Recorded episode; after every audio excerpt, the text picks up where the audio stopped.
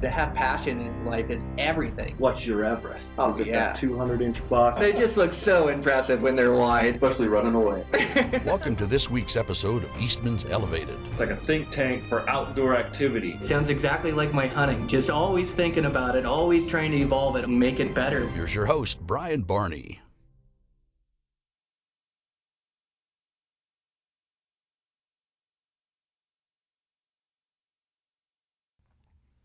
Yo, it's happening, guys. Got a brand new Eastman's Elevated for you. So, this week on the podcast, I have on Nick Mundt from The Bone Collector.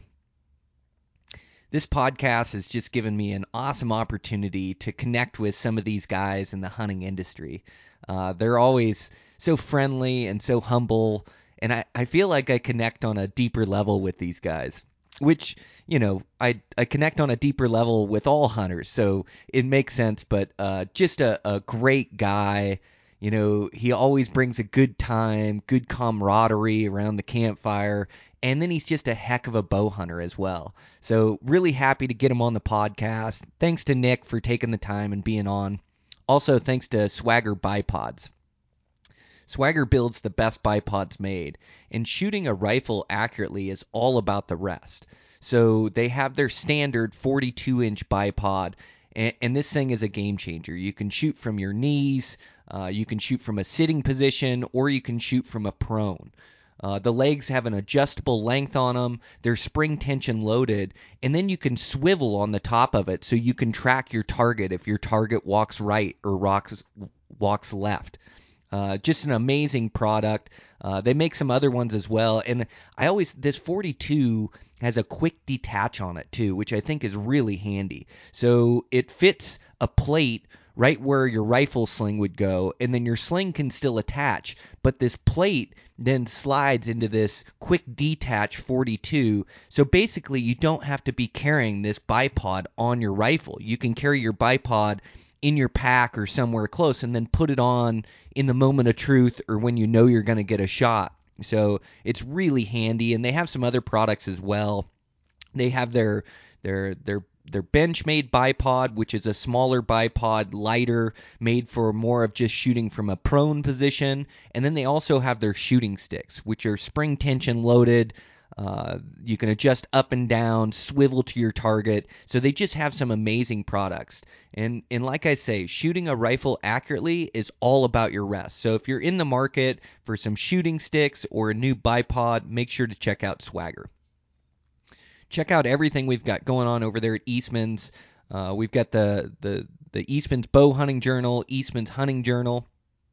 Um, I periodically drop in about every episode, every other or uh, every issue, every other issue, and and write an article in there. And I just love that format, just like I love podcasting. Being able to think of my word choice, think of my photos and layout, and and really try to give you guys that information to help you get better at hunting our public lands. Uh, along with that, we've got our Beyond the Grid. We've got our really cool mule deer episode or, or mule deer film that's going to drop this month gosh, we've got all the footage of Popeye, just an amazing buck, Goliath, and, and, then we also have all this information on the migrational routes and how we can help as mule deer hunters to make sure that the, the species survives and thrives as we all love to hunt them. So be on the lookout for that film. It'll drop. Uh, you can find it on our Beyond the Grid. Just search Eastman's Hunting TV on YouTube, and then I'll make sure to give you guys a heads up when that thing drops. It's going to be an awesome film. Uh, I've watched watched the short version. I can't wait to watch the entire version. Uh, you can catch our TV shows, like I say again, on that Beyond the Grid. Some good episodes dropping, and then um, on uh, uh, the Outdoor Channel on Eastman's Hunting TV as well. So I've got a couple episodes I'm real excited to release to you guys. Couple mule deer hunts um, with my bow. So excited to release those to you guys and and uh, have you guys watch those. So yeah, for me it's November mule deer hunting. Man, I just had a, a great hunt last weekend. Bunch of deer, bunch of bucks, chasing them with my bow. Rut should be on this weekend, so uh, yeah, super excited to get out there. Maybe I'll do a, a quick little recap in the ending of this podcast and let you know how that one went. But uh, yeah, it's fun time of year um, hunting that muley rut. So uh, yeah, excited. So Um, but let's let's get into this podcast. So I've got Nick Mundt from the Bone Collector, Eastman's Elevated. I'm your host Brian Barney. Here we go.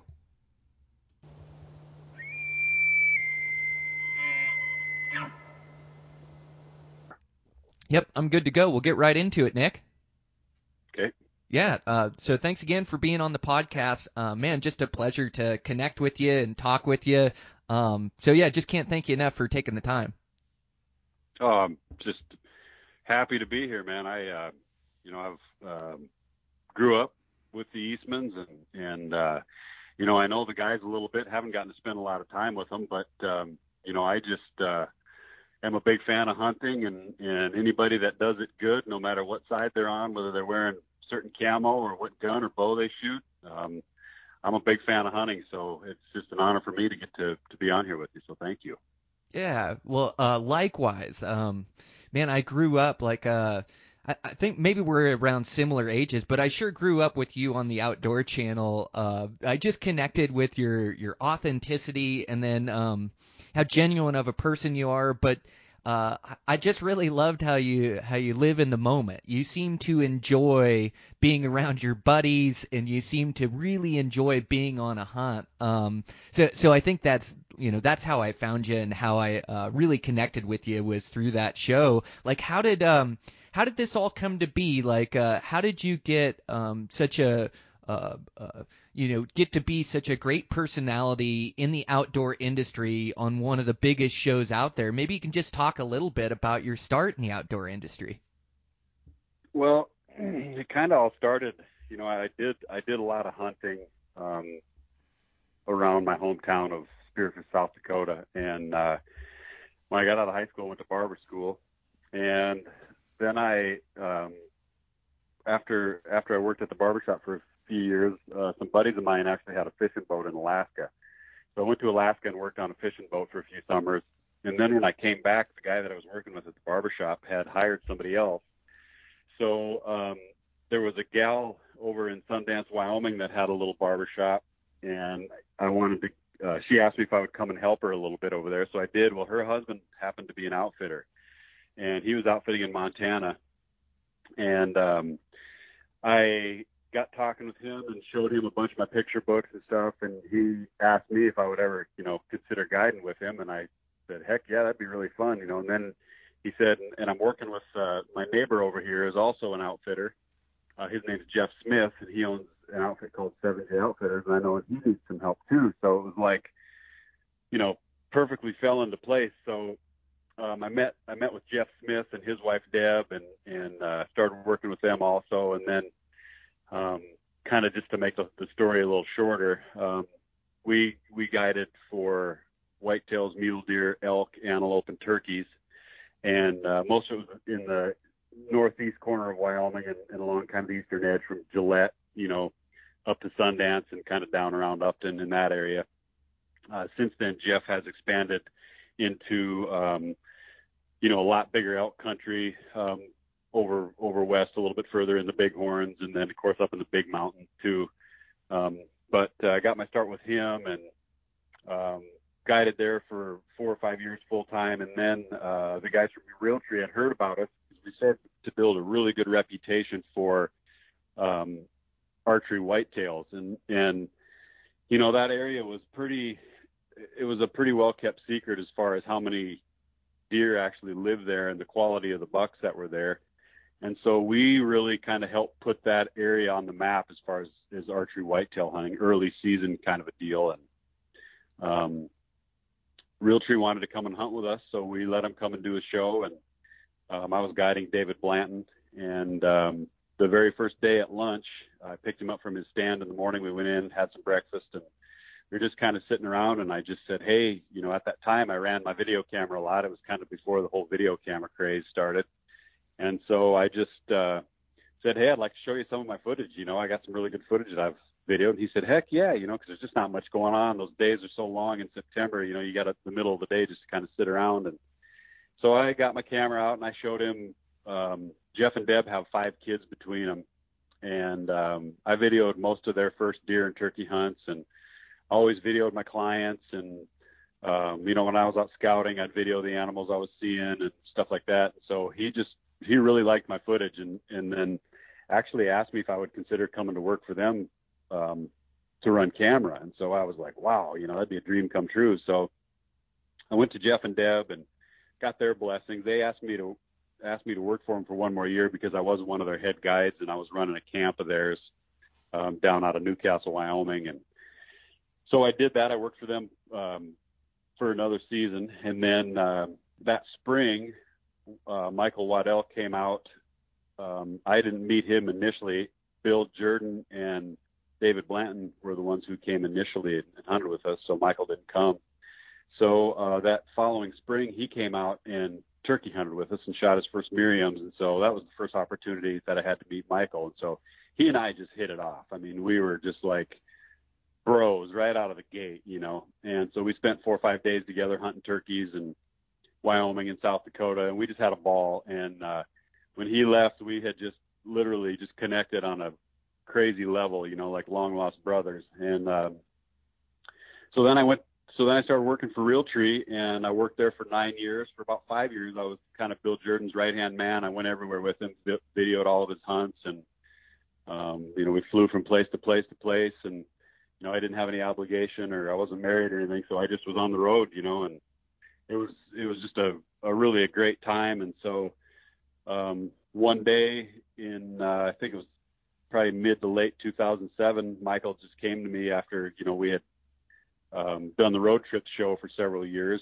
Um, it was a show that we started. It kind of changed the way out, outdoor TV was filmed and um, it was kind of during all that time when uh, MTV had all those kind of new reality type shows, and so um, Steve Finch, who was the producer uh, at Realtree, he and Michael came up with this idea for this show and uh, went forward with it. And it was a big hit, and so I had the opportunity to be on a bunch of those shows and, and run camera. And so while I was running camera for whoever Michael's guest would be on those shows, um, it gave he and he, he and I an opportunity to screw around in camp and just kind of show the meat and potatoes of what hunting camp is, you know, and um, people really liked it. And uh, so, you know, it was in 2007 when Michael said, "Hey, I think it's time for us to start our own brand and and start our own show and just kind of try to get out on our own, you know." And so we um, got the blessings from Realtree, and and they said they'd sponsor us, and you know, we were still a big part of the Realtree family, and still are today.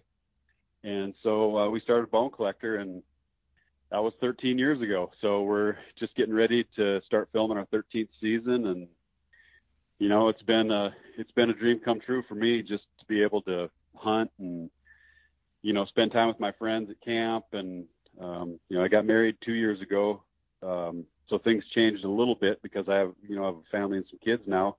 But uh, just to live the hunting lifestyle and and be able to hunt in some really great places and work with great partners and sponsors. It's just been, you know, I just can't, uh, I just can't put it into words, man. It almost kind of makes me tear up because I've just been so lucky and, and, you know, it's obviously it's been a lot of hard work, but it's been a labor of love and, and I just, I just love it so much that I just can't even ever see myself doing anything else. So that's kind of the short version.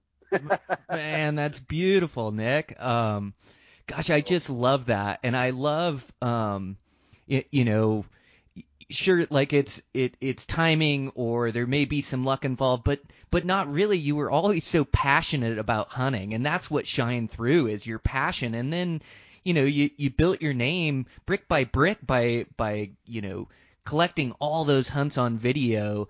And, and then when that when when uh David Blanton when you got the chance to show him video you had all this footage you had worked at and honed your skills and it was the timing uh, of that and the timing of Bone Collector and then just your passion for hunting. Like without that, uh, uh, none of this goes or none of this succeeds. And and one of the reasons that you connected with those guys so well is because you you shared that similar passion and and you like uh, passion nowadays. Uh, you, you know it's like I feel so fortunate to have passion in my life and something I truly love to do. And uh, when you connect with guys that have that same passion, uh, just like you said, it's uh, like instantly like your long lost brothers, you know. So, man, that's just a beautiful story. Well, it, you know, and it's it's uh, you talk about timing. You know, timing is everything, and and uh, it just it just all fell into place. And you know, I just know if I hadn't, if if the Smiths at Seven J Outfitters, um, and and then my my other friend Craig Huter, if those guys hadn't given me that first opportunity, you know, I I definitely wouldn't be where I'm at today. So you know, I, I thank them for for the opportunity that gave me they gave me to start with, and um, you know, I just know that I'm I just know that I'm blessed, and and I just love this, you know, with all my heart. I love hunting and I love the outdoors, and and I love the people too that come with it. So it's it's just been really great so far. Well, it shows, and um, I like what you said about the MTV, all the reality TV.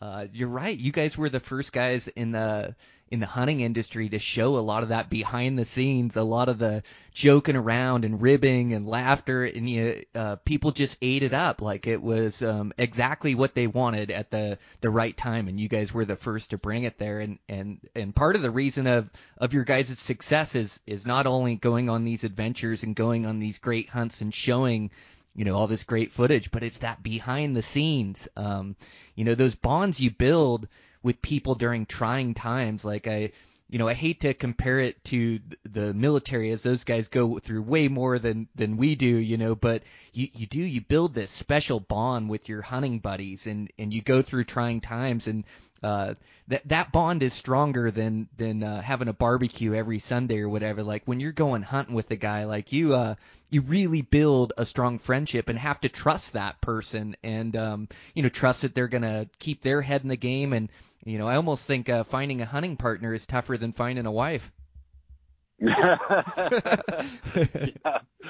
yeah, that's for sure, man. It's uh you know we do it's it's just crazy the you know the bond that you build over the years and and then uh you know to know that in the end you know some people get pretty jealous when you have success um to have the guys on your team that are you come back to camp and you got a big one in the back of the truck and they're as genuinely genuinely happy for you as you are you know being able to to take that animal that you've been working so hard to get um, it's just nice to know that the guys that are on your team are, are genuinely happy for you and there's no animosity and no jealousy and you know because it, it just kind of all boils down to you know we spend a lot of time together. We're all on the same team and and everybody's everybody's out there trying to be successful and and when you are successful it's nice to be embraced by your by your close buddies you know so that's that's the great part too Oh, that's that's a, a real important part of it is to be happy for your buddy's success and then have your buddies happy for your success. Um,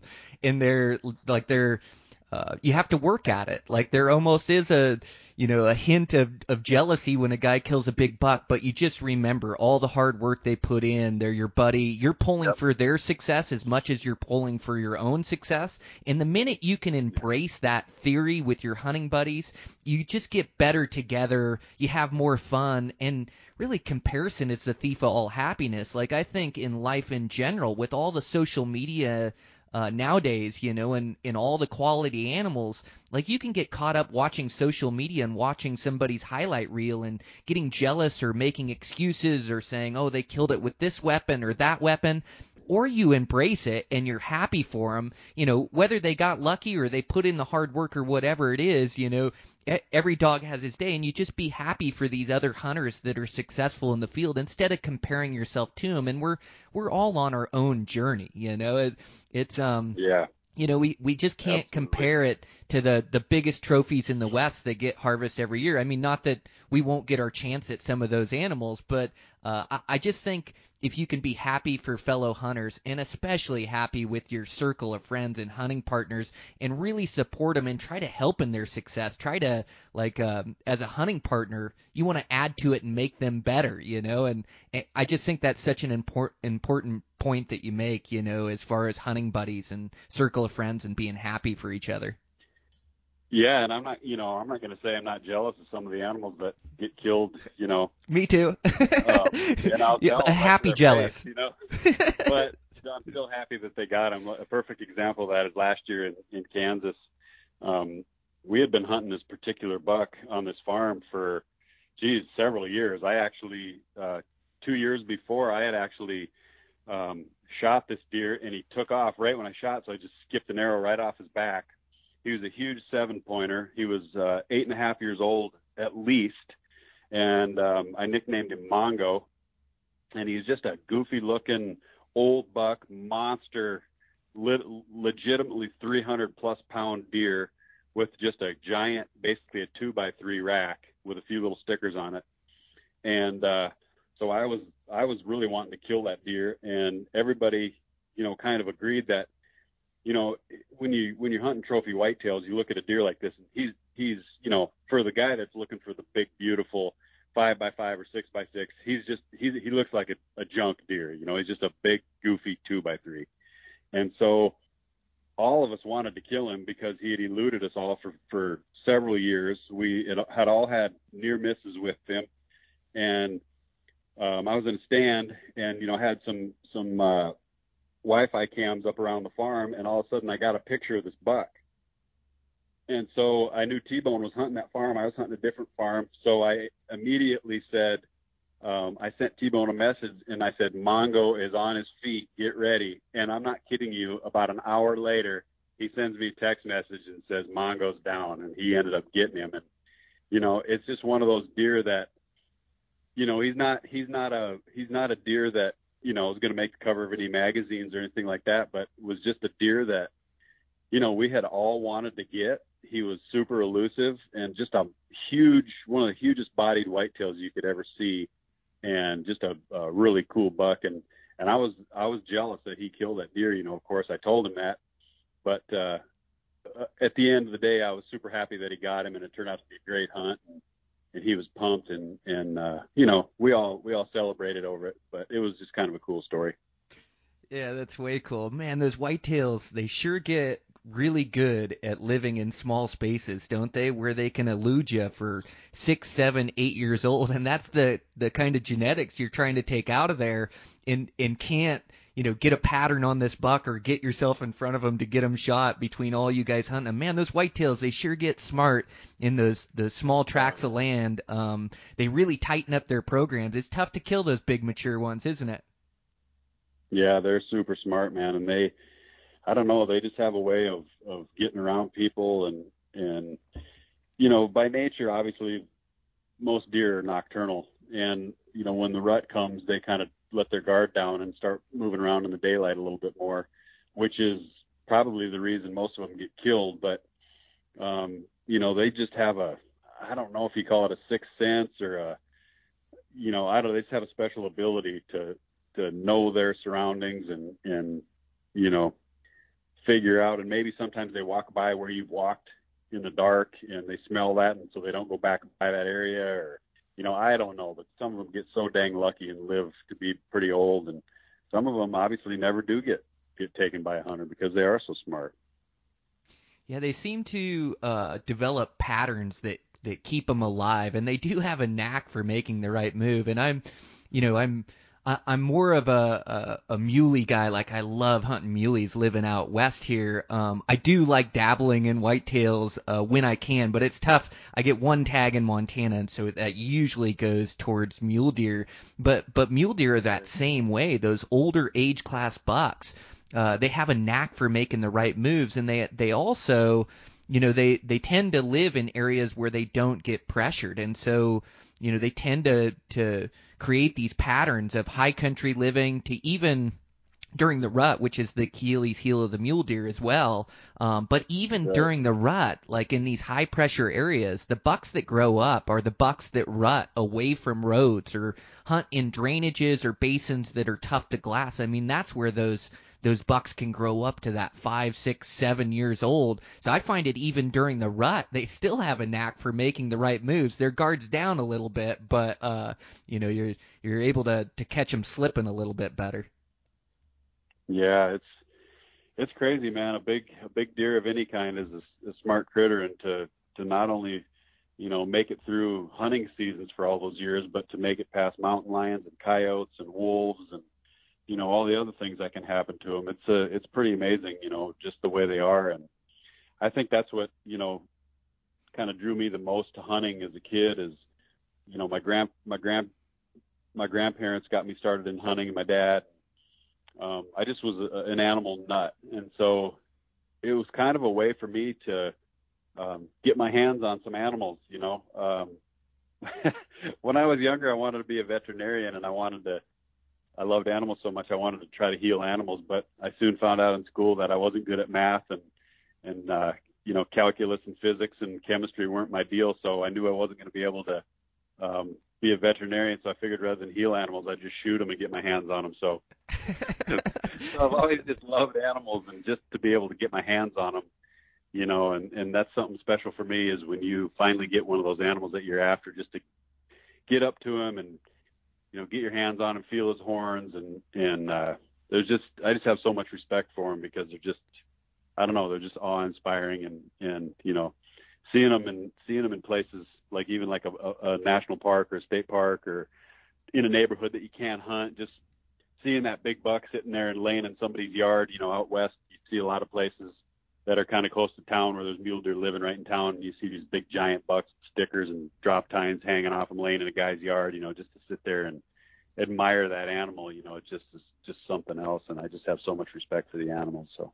Yeah, that's really cool. Um, we do us as hunters, we fall in love with the animals that we hunt, and and uh, they are so fun just to watch. Even when you're targeting an animal, you see a lot of bucks that are smaller than, and and um you, you know and then see your you know other animals as far as bears or elk or other deer but I'm the same way. I'm such a fan of wildlife and just watching wildlife through my glass. And then you know to be able to walk up and put your hands on it and be the first human being to touch that animal and it's like um you know outsmarting that animal. Like you mentioned mountain lions you know mountain lions way sneakier than i could ever be. Heck my house cat you know they come out as kittens way better hunters than than i've developed over the last 30 years. Like they're just so sneaky and patient and they can freeze in the grass and wait for that animal to move. So yeah those those deer have evolved from thousands of years of avoiding mountain lions. So man those things are are sharp as a tack and have really good instincts. And so,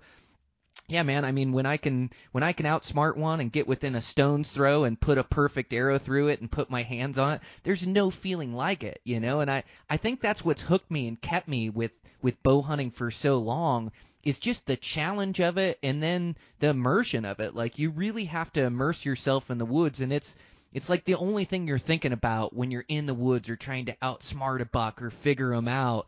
You're just so immersed in the process that your brain isn't cluttered with, you know, where your rent's due or your truck payment or where you got to be next Tuesday. It's all on just that that hunt and where you're at and absorbing it. And that's the other thing I love about hunting too is the wild places it takes me uh, man, you've been able to to do some incredible adventures over the years. Like when we first talked, you had you had mentioned your moose hunt up there in Alaska. I know you've been on a bunch of crazy adventures. Um, what what's been some of your favorites over the years? Well, those moose hunts um, are some of the most just exhilarating moments. You know, when that when those bulls are coming in and you know you got to you got to chance to seal the deal on a monster animal like that, I mean, there, there's nothing like that. I mean, just to get that done, and then and then you switch your gears from, wow, that was incredible, the elation of of the shot, you know, knowing it's down, and then you got to take it out of there piece by piece on your back, and it's going to take you two and a half days to get it out of there. You know, things kind of change a little bit, but those moments are have been great. Um, a couple other hunts that I can remember that you know I really, you know, are just etched in my mind is um, I had had an opportunity to hunt brown bears in Russia a couple of times. So wow. uh, the first year I went over there, um, I shot a, I went and videoed a bunch of guys and everybody got bears, and then I ended up getting to shoot one myself. And then the next year, um, I took my dad over there, and I hunted with my dad for um, seven days, and then he finally killed one. And then the very next day after he killed his, then I ended up getting mine. Um, but hunting hunting brown bears was something that my dad and I had both wanted to do for years and years, and um, we, you know, as I was growing up, it's something that we always talked about and dreamt about, and uh, just to be able to to go with my dad to Russia and share that experience with him, and um, you know, there's some adversity that comes. It takes four days just to get there, and and you know, by the time you get there, you're about exhausted. Then you hunt for eight days, and then it takes four days to get back home. So you know, there's a lot of mental um, toughness that has to come with a hunt like that because there's just a lot of downtime, a lot of travel, a lot of sitting around, you know, um, a lot of language barriers, stuff like that. And so just to get through that kind of a hunt and then look back on it and, and then, you know, obviously we have the trophies mounted in our houses and, um, you know, memories like that are, are priceless to me. And I've had an opportunity to hunt with my dad on a lot of occasions in different places. We, we moose hunted in, in Manitoba together. Uh, we went up there. He, the very first day up there, he shot, um, basically a moose, a wolf, and a bear all on the same day. It was a 10 day hunt. He shot all of his animals on the very first day, and then basically he had to sit around, did a little fishing stuff for the next nine days. But it was an amazing trip. He shot a Boone and Crockett Canadian moose. Um, and then, you know, just some of the other trips we've been on, hunt, you know, deer hunting and bear hunting together. Um, those are, those are the, the memories that are the most dear to me. And, um, another one that stands out is I had an opportunity to go to Pakistan with a good friend of mine, Corey Knowlton, took me over there and I videoed for him and we shot several species of sheep and, and uh, ibex and that was a great trip too, you know, just to be able to see a completely different culture, um, kind of almost to know what it's like to be um, a, a minority, you know, walking through the streets of some of those towns and villages, people look at you like you're from Mars, you know, and um, just a really neat experience beautiful people, super nice. Um, we had no problems over there, and then you know just to to be able to harvest harvest and get our hands on some of those animals over there was was incredible. So those are some of my you know some of my top list. Of course, um, you know I shot a huge mule deer in Arizona a couple of years ago, uh, 226. Shot him with my bow on the Arizona Strip. That's you know one of my top trophies of all time, I guess. And then um, you know, I've got a few whitetails in that, you know, and Crockett range with my bow that, you know, are, are at the top of the list. So I've been pretty lucky when it comes to, to shooting animals and, um, I just never get tired of it. I mean, I can get up as long as the hunting season's going. I can be up two hours before daylight and, you know, be raring to go every day. And I never, I never do get tired of it. You know, some of the other parts of the job I get tired of, but I never get tired of the hunting part. Man, what's a, that's some wild adventures. That's so cool that you're able to share that with your dad and take him to some of these places and uh, gain that perspective, like you say, being a minority in a different place and taking in the culture. Um, yeah, it's just wild, and I I love traveling like a a different species and a different habitat. It's like this new challenge to try to solve the puzzle and figure it out. You know, at least me with my bow and arrow. I just like uh, you give me a chance for a new species, I'm in.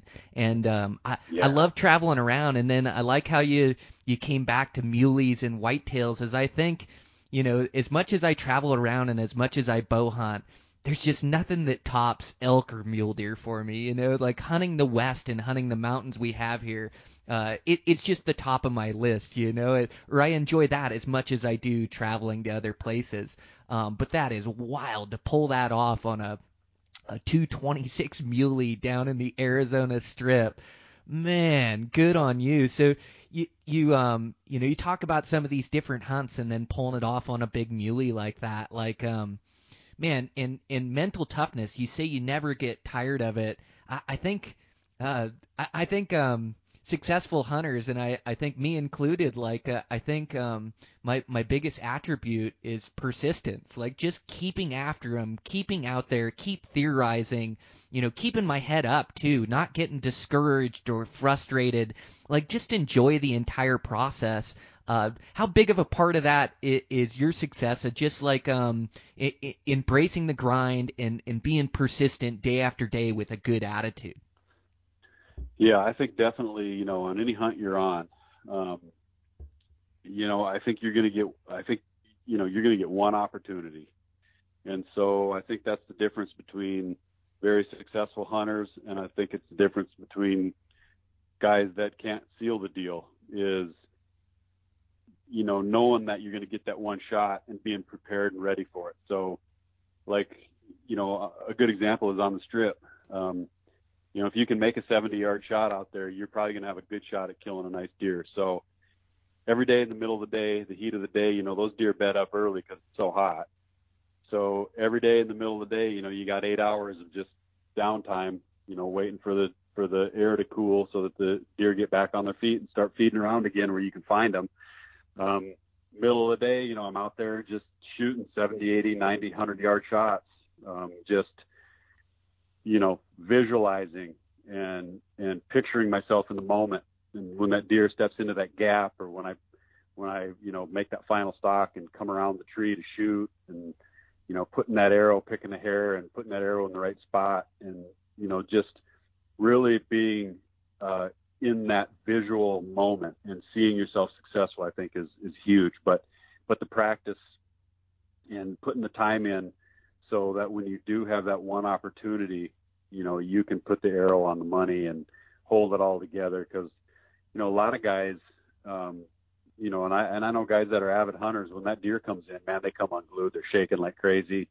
Uh, they can't hold it together. They forget which pin to look at. They forget to look through the peep sight. You know, there's all kinds of scenarios um, and obviously shooting a lot of animals, you know, with, with archery equipment, um, helps get you through all that. And so, um, you know, that's one thing, you know, I've, I've got a lot of experience doing that, but at the same time, I'm not just relying on that. I, I like to get out there and shoot every day, you know, in the middle of the day, whether I'm on in a whitetail camp in Kansas or whether I'm mule deer elk hunting somewhere.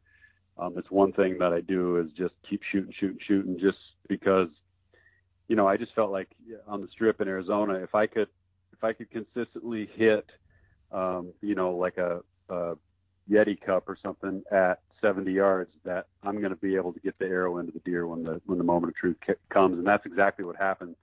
Um, these deer were kind of on the edge of this opening, and they started moving off, and I was just able to, you know, make a 65 yard shot on this buck, and um, to me, it all just boiled down to the practice that I put in and then visualizing the success, you know, through all the practice, putting myself in different situations, shooting around trees and, you know, you got three trees there, you got to shoot through a little gap to get your arrow, you know what I'm saying? And so I think that's just a huge part of, of being successful.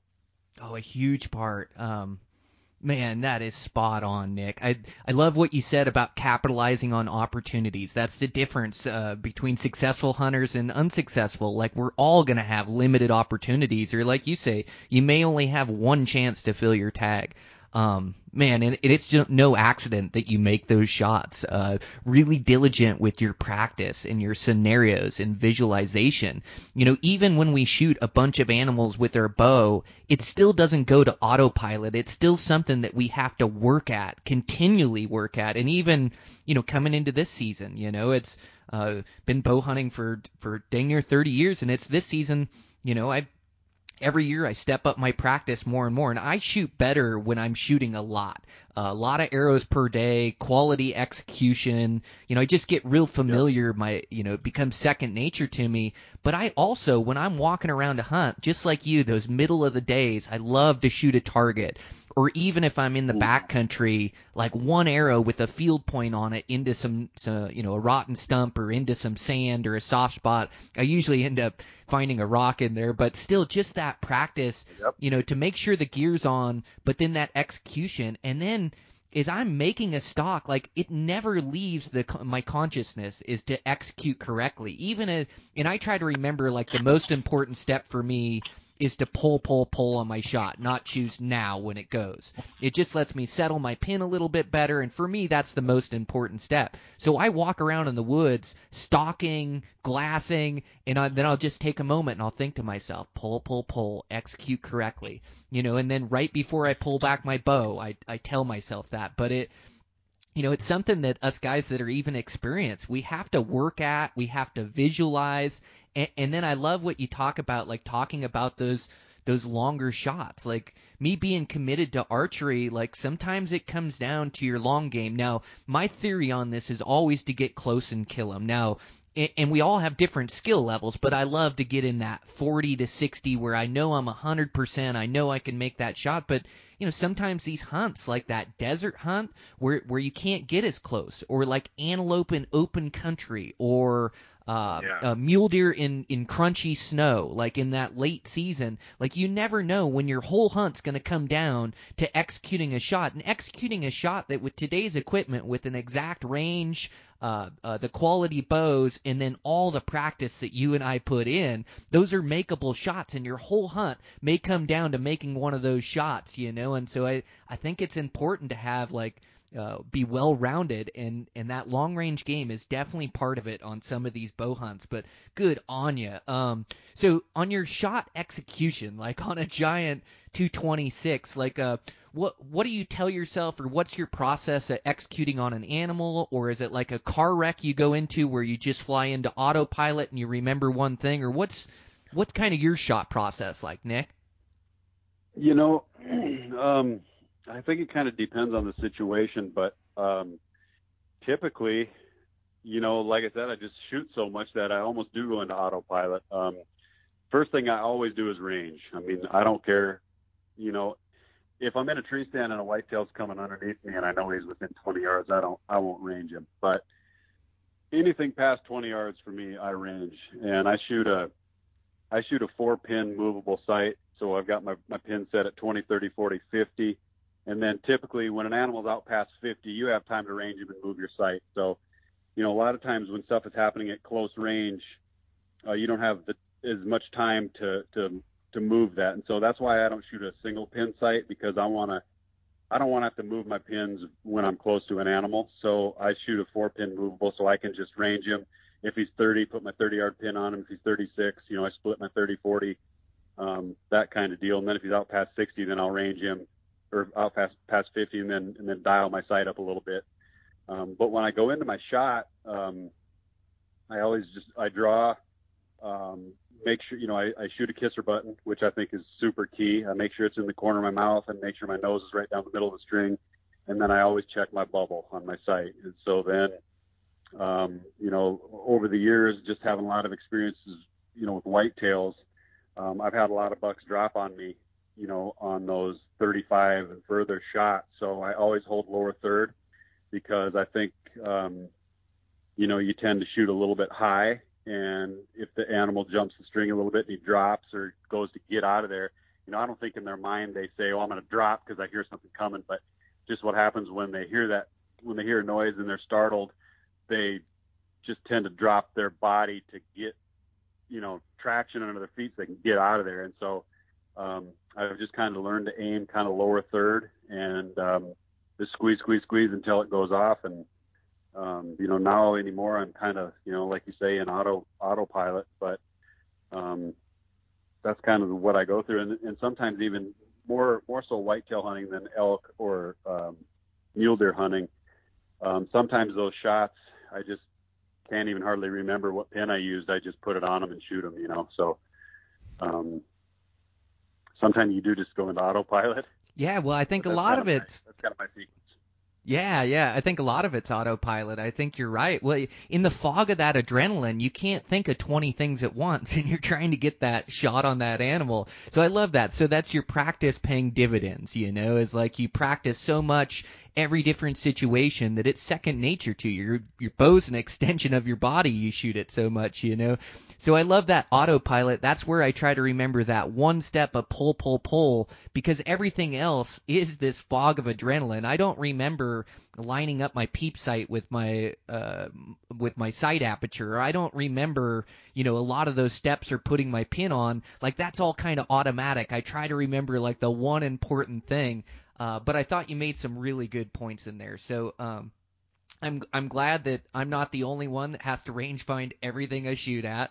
Uh, man, if I have to guess at yardage, I'm probably gonna miss. I just I am horrible at that game, and so for me, an exact yardage and that that rangefinder, it's a whole art in, in itself. Like trying to hit the animal, and you know, I know I've made mistakes before. I had this this bedded muley and he was a really good like uh he he was a giant three point but he was bigger than this four he was running with but big bladed tines and um you know big older deer with this huge body on him and you know talking like a 180 inch three point you know and I had I had executed this perfect stock on him and I had put myself in you know roughly about 45 yards or so and I could see his his fuzzy antlers, and there was so much bone above his head. You know, a 180 inch three point. There's so much velvet up there, and so I hit that that velvet with my rangefinder. It's the only thing I could see on him, and so I just kept getting a range on his velvet, and uh, you know, 45, 45, 45. Like, okay, I got the yardage, and I slid that sight to 45. Uh, I shoot a sight similar to you, a five pin mover, so same theory as you shoot it. I love to have that reference of 10 yards on there, be able to dial to the right yardage if I have the time, but also be able to be quick on it, you know, and uh, but I, I had ranged him at 45, set my dial to 45, and it's like, well, I'm just going to wait for him to stand, and when he stands up, I'm going to put one in him. And he stood up and kind of stretched around, waited for uh, you know him to be looking away from me. Drew my bow, settled my 45 pin, and sent that arrow right over his back, right into the tree behind him. And my rangefinder, I had been shooting his horns thinking I'm getting a yardage, but it shot through his horns and was hitting the tree, so it gave me a yardage of about three yards further, and I airballed that buck. So I'm the same way with those rangefinders. If I don't know the exact yardage or get a range on them, I usually end up messing up the situation. So I've just learned over time, you know, those details are so important. And you talked about looking at your level as well.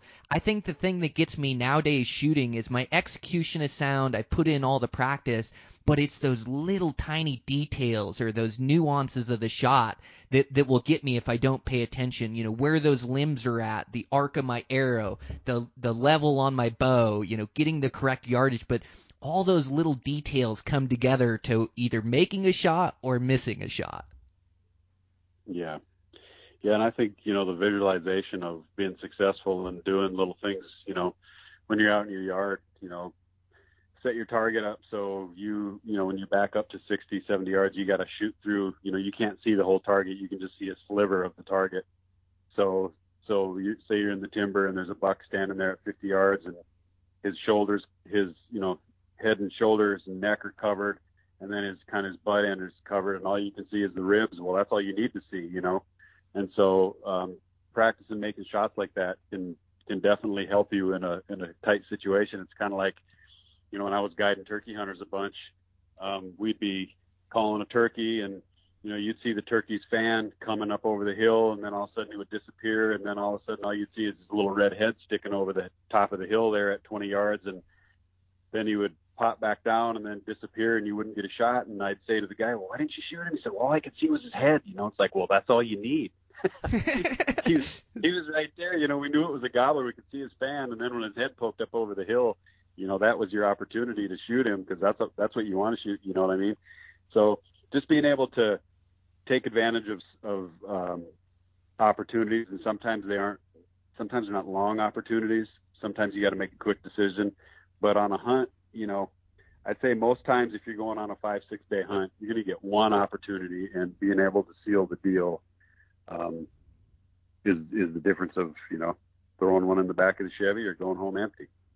Yeah, that um, that killer instinct is so important that you're talking about. When you've done it long enough, you know when you see that opportunity, that that piece of the rib like you're talking about, and and um, you, you know seizing that moment or looking for your opportunity like you have to have that killer instinct. And it's a fine line between trying to force an arrow and seeing your window and seizing it you know? Like you can't try to tuck an arrow too tight in too tight a brush or you end up nicking that brush and deflecting. So so it's a it's a real thin line that separates that but you're right you have to have that killer instinct.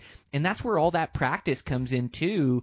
Um, like you said practicing real life situations or a high degree of difficulty and I love to get my bow all dialed in and then yeah, it's not just shooting flip flops in the backyard at an open target in the prairie. You know, it's tucking those targets right. behind limbs and getting different angles and shooting 3D targets, shooting from your knees, that uphill, that downhill, like like all that stuff pays dividends come season. And so it's just such a great point of like just uh, really challenging yourself as you practice because it makes you better in the field and better at seizing those you know those slivers of opportunity that you're going to get. And and I just love how you just keep coming back to you know five six day hunt one opportunity. And that's that's really the essence of bow hunting, isn't it? Is being able to really keep your cool in those moments and deliver an arrow, and you almost get to where you you pride yourself on on being able to be cool in those moments. But one of the the things that I I love about bow hunting so much is those high pressure situations, and I think too in your practice the more pressure you can put on yourself, the better. I mean, shooting by yourself in your flip flops, that pin holds pretty steady. But now you shoot at you know, whether it's a tournament or um, like lately I've been shooting at these mule deer western summits where the game is beat Brian Barney to get a free bow. Well that that puts a lot of pressure on me, you know, to make sure every arrow Right. counts and it's in the center. That pressure is good. I think that really translates into hunting and making shots, don't you? Absolutely, yeah, it sure does. And you know, I think just uh, spending time with your equipment and, and knowing how it's shooting, and you know, just little things like if you've got limbs, you know, knowing where your arc your arrow, if it's a longer shot, if the arc your arrow is going to hit the limbs up above, or you know, just spending time with your equipment and doing a lot of practice just really helps a ton. You know. devil's in the details, at least in archery. Yeah, you make a good point that archery or arrow, so your four pin mover makes it easy to figure that, right? So you you is your bottom pin your mover, Nick? Yeah, I use my bottom. Yep. Yep. So your bottom Yep. pin's your mover. So then you've got that reference of 10 yards, 20 yards, you know, because you got those other pins. So you can kind of look down and say, okay, there's a limit 15 yards. Where's my 20 yard pin at? You know, because that's about where that Yeah. arrow's going to arc. But, but yeah, it's, uh, the devil's in the details in those, in those archery shots, but you sure have become, uh, proficient at it. Do you miss any more, Nick? You know, um, I'm trying to think. Uh, That's pretty good if you have to think like that. That means I- you haven't missed I a whole lot lately. of- I can't. I can't. I can't think of anything that I've missed lately. I really can't. Uh, That's I a- have. I have a missed di- a few does in Texas. You know, 32, 34 yard, 40 yard shots. That I mean, they are just gone by the time that arrow gets there. Um, several years ago, I was hunting with a buddy of mine, Greg Thompson. We were in Texas, and we were headed into our stand, and there was a doe feeding out there in the tall grass. So she was 40 yards, and so I just decided to shoot at her. And I mean, I held right on her chest, right at the bottom of her chest. I let it fly. She had no idea we were there, and she was gone and out of there before my arrow even got there. That's crazy. But but I just can't think of anything in the last few years. Um, you know, we show it all on TV too. We show it all. If we we miss, we show it. And um, I've been lucky, man. I've been just really lucky. So Oh, that's really good. Well, um, I, I don't know about lucky, uh, you know, just, um, like, like all that practice paying off. Um, that's really good. Yeah, those does, uh, or those whitetails, man, they can be jumpy. They can flat matrix that arrow coming at them. I, I've had the same thing with whitetail doe a couple years ago that I think it was closer to 50, but same thing. She just flat got out of the way of my arrow.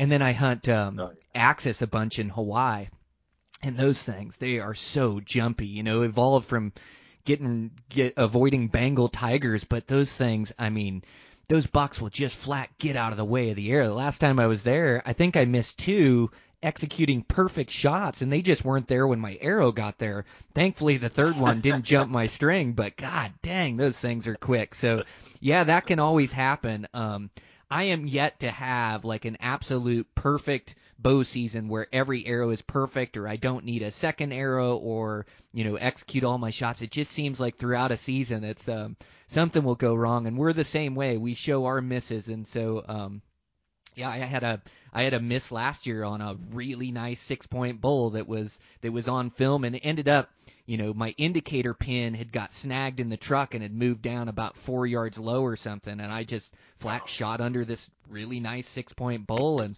you know went to the target and saw that it was shooting low and saw my indicator pin was able to fix things up and then kill a bull a few days later. But uh yeah I get to relive that miss over and over and over again on the outdoor channel. So uh I I Yeah. feel your pain on that. Uh nothing's um nothing's forbidden. When you're being filmed it authenticity is king. And so you have to show those moments or those uh it, it seems like the moments you don't want to film make the best footage don't they? Oh yeah, yeah, for sure. And and uh, missing hurts. It hurts, but it's part of hunting, and you know when you do that, then you go back and work on it a little bit, and then you capitalize the next time. So Yeah, that's it's it. It's all part of it. Yep. Well, um, what hunts do you have coming up this year that you're looking forward to, Nick? Well, I've actually got um, Utah uh, mule deer is my first hunt. Wow, that starts Uh, we'll here in a handful of August. days. Yep, August 14th we'll fly out there and, and start on opening day the 15th. Nice. And then after that, I have um, whitetails in Wyoming on opening day, September 1st.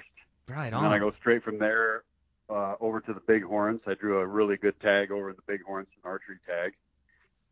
And then, um, and then a buddy of mine has a has a ranch in Oregon that I think I'm going to hunt for elk right after that. And then right after that one, I go back to Utah for an elk hunt. Um, I'm I'm actually I get to go hunt with uh, the guys from Hornady, and uh, they're taking me to the Deseret, which is a phenomenal place that I've always wanted to hunt. I never thought I'd ever get to be able to hunt there. Um, so I'm super excited about that. That should be, you know, an amazing, amazing place to hunt. So, um, really looking forward to that. And then in October, um, Nebraska uh, for mule deer, and then I'll typically hunt Indiana towards the end of October. I may try to slip down to Texas in October too. I've got a, another friend there that uh, is kind of in northwest Texas that has some really good whitetail hunting. It's kind of it's almost more like Kansas than it is Texas, you know, um, with uh, big open country, big deep draws, and um, looks more like loo- looks more like Kansas than it does Texas. So I'll, I'll try to get there in October, and then November will be. Um, let's see, we'll start in uh, Kansas. I'll hunt uh, South Dakota, uh, possibly Wisconsin, and then in December probably a little bit of hunting in Texas and maybe um, Ohio in the late season. So got a pretty full schedule. Yes, sir. Um, I don't talk to many guys that have a busier schedule than I do during the fall, but it, it sounds like you might have me beat. Man, it sounds like a bunch of really cool, awesome adventures. Uh, yeah, so happy for you. So I'll be following along and, and seeing how you do. So yeah, guys can check you out. Uh, Bone Collector on the Outdoor Channel, right? Yep, Bone Collector. We're on uh, 9:30 Eastern time um, on Sunday nights is our main showing. We do we we are on three times a week. Uh, you can check the Bone Collector website for all the times. Um, you can uh, follow me on uh, my Instagram at Nick Mundt. You can follow me on Facebook, Nick Mundt, and you can follow me on Twitter at Nick Mundt. So um, all the social medias are there. We have a lot of fun. Um, you know, it's just uh, I just again I I wake up and I'm lucky, you know, to do this every day and and um, you know I just can't I, I just can't put it into words. So I you know I'm a blessed I'm a blessed person I, and I I know that and I and I don't take it for granted. So Man, that's um that's awesome. I can I can hear the the passion like as we as we talk and how much you love it and um uh, just uh, uh you know how how humble you are and and gracious you are for your opportunities. Um it, it's just amazing. Like uh, uh I couldn't be happier for your success and I can't wait to follow along this season and and you guys do put out one of the very best hunting shows um, you know, anywhere out on the outdoor channel. So guys, set your DVR, check it out. Uh, thanks again, Nick, man. I really enjoyed connecting with you and having an in-depth conversation. So I really appreciate your time. I know you're busy and, and, uh, getting ready for season here. So just can't thank you enough. Well I really appreciate it too. It's you know it's a great opportunity and and uh, I think when it comes to western hunting, you know you guys have have uh, always been a you know a big part of the culture and you guys do a great job promoting hunting and hunters and public land and um, I just you know I just am really almost envious of what you guys get to do too. So you know I just appreciate you having me and and um, all the best of luck to you guys. Thank you so much. Yep. Good hunting to you, sir. You too, buddy. I appreciate it. Okay, guys, that's a wrap. Again, fun uh, conversation with Nick. Thanks again to him for being on. Um, just a great back and forth. I just love, you know, being a podcast host and being able to connect with some of these guys that I that I've watched on TV forever, and they're they're just as as down to earth and fun to hang out with as as I ever thought watching them. So uh, just really fun to connect with Nick and um, great conversation. I want to thank Swagger Bipods for their support of the podcast. Again, they make uh, multiple different bipods, shooting sticks, and right now, if you go on their website and you enter the code Brian Barney, you'll re- receive 20% off of their products. Um, so, good little promo there to get you guys some money off. Um, be on the lookout for that Mule Deer episode and other Beyond the Grid episodes coming out. And um, yeah, I've got a couple new episodes. I, in fact, I just sent them all off this morning uh, for our video gal to go through. So really pumped to see how these turn out. And then um, I've been filming this this latest November mule deer hunt. And uh, man, what awesome action this past weekend! Wow, just so amazing. Um, you know, I love all these different habitats I hunt, but these foothill, broken, open country, and, and then I you know, I, I I went into this spot that I backpacked way back into, no people around, and just was turning up good deer numbers, good buck numbers, and then finally started to find some of those older age class bucks. And uh, between me and my buddy, we got a couple stocks. He got a stock, I got a stock. Super close calls, just couldn't make it come together. That that buck of mine, I ended up jumping a cow elk, alerted that buck that was by himself, and and uh, kind of got down the hill on me by the time I located them too far and didn't work out. But man, just a fun weekend of putting on. You know, I think we did like three days, but just put on a bunch of miles, hunted with our camp on our back. Uh, never saw another human. Counted a, a bunch of deer and a bunch of bucks. Not quite rutting, but right on the precipice of. Uh, starting to travel solo, break up from the bachelor group, starting to travel more country, towards the end, I did see a pretty nice three point with a group of does we passed on, and uh, yeah, just um, really happy able to to pass on some of those three and four year old bucks that like to tempt me and uh, really look for some of those older age class and they exist back there but this place means as much to me as any place i hunt. It's just remote backcountry um, gnarly buttes and sandstone and um, gnarly draws, scars, and cuts that just go super deep that you got to climb your way through. Uh, just um, what a hunt! I mean, just so fun. So can't wait to get back there. In fact, I'm going to get this podcast out, get a little construction work. I'll be working late tonight. Uh, I got one more podcast to record today, and um, I'm going to try to get back over there, do a little hunting, and see if I can't get after those things. So um, super excited. I know our season's winding down, but um, still a couple of them left, and then we start looking towards next season. Um, but it's been so fun, and and hopefully you guys are getting out for some good adventures. Uh, you know, I, I know it was. I, I hear it was tough out there with the hunting pressure this year, and uh, you know I definitely noticed some added hunting pressure and adds a degree of difficulty. But there's there's still great spots out there. There's great locations out there. There's great deer numbers out there. Uh, just it, it just takes putting forth the effort to find these spots and locations and, and putting in the effort to find new locations and being willing to strike out. But um, man it's it's out there. Um, so yeah just just couldn't be happier couldn't be more thrilled to get uh, back in the in the prairies and be chasing these things around. So hopefully tomorrow hopefully I can get all my work done here and leave tomorrow morning and get back after it. Uh, but I've been recording and filming this so hopefully I can I can end the film uh, hopefully with a really nice buck that I arrow.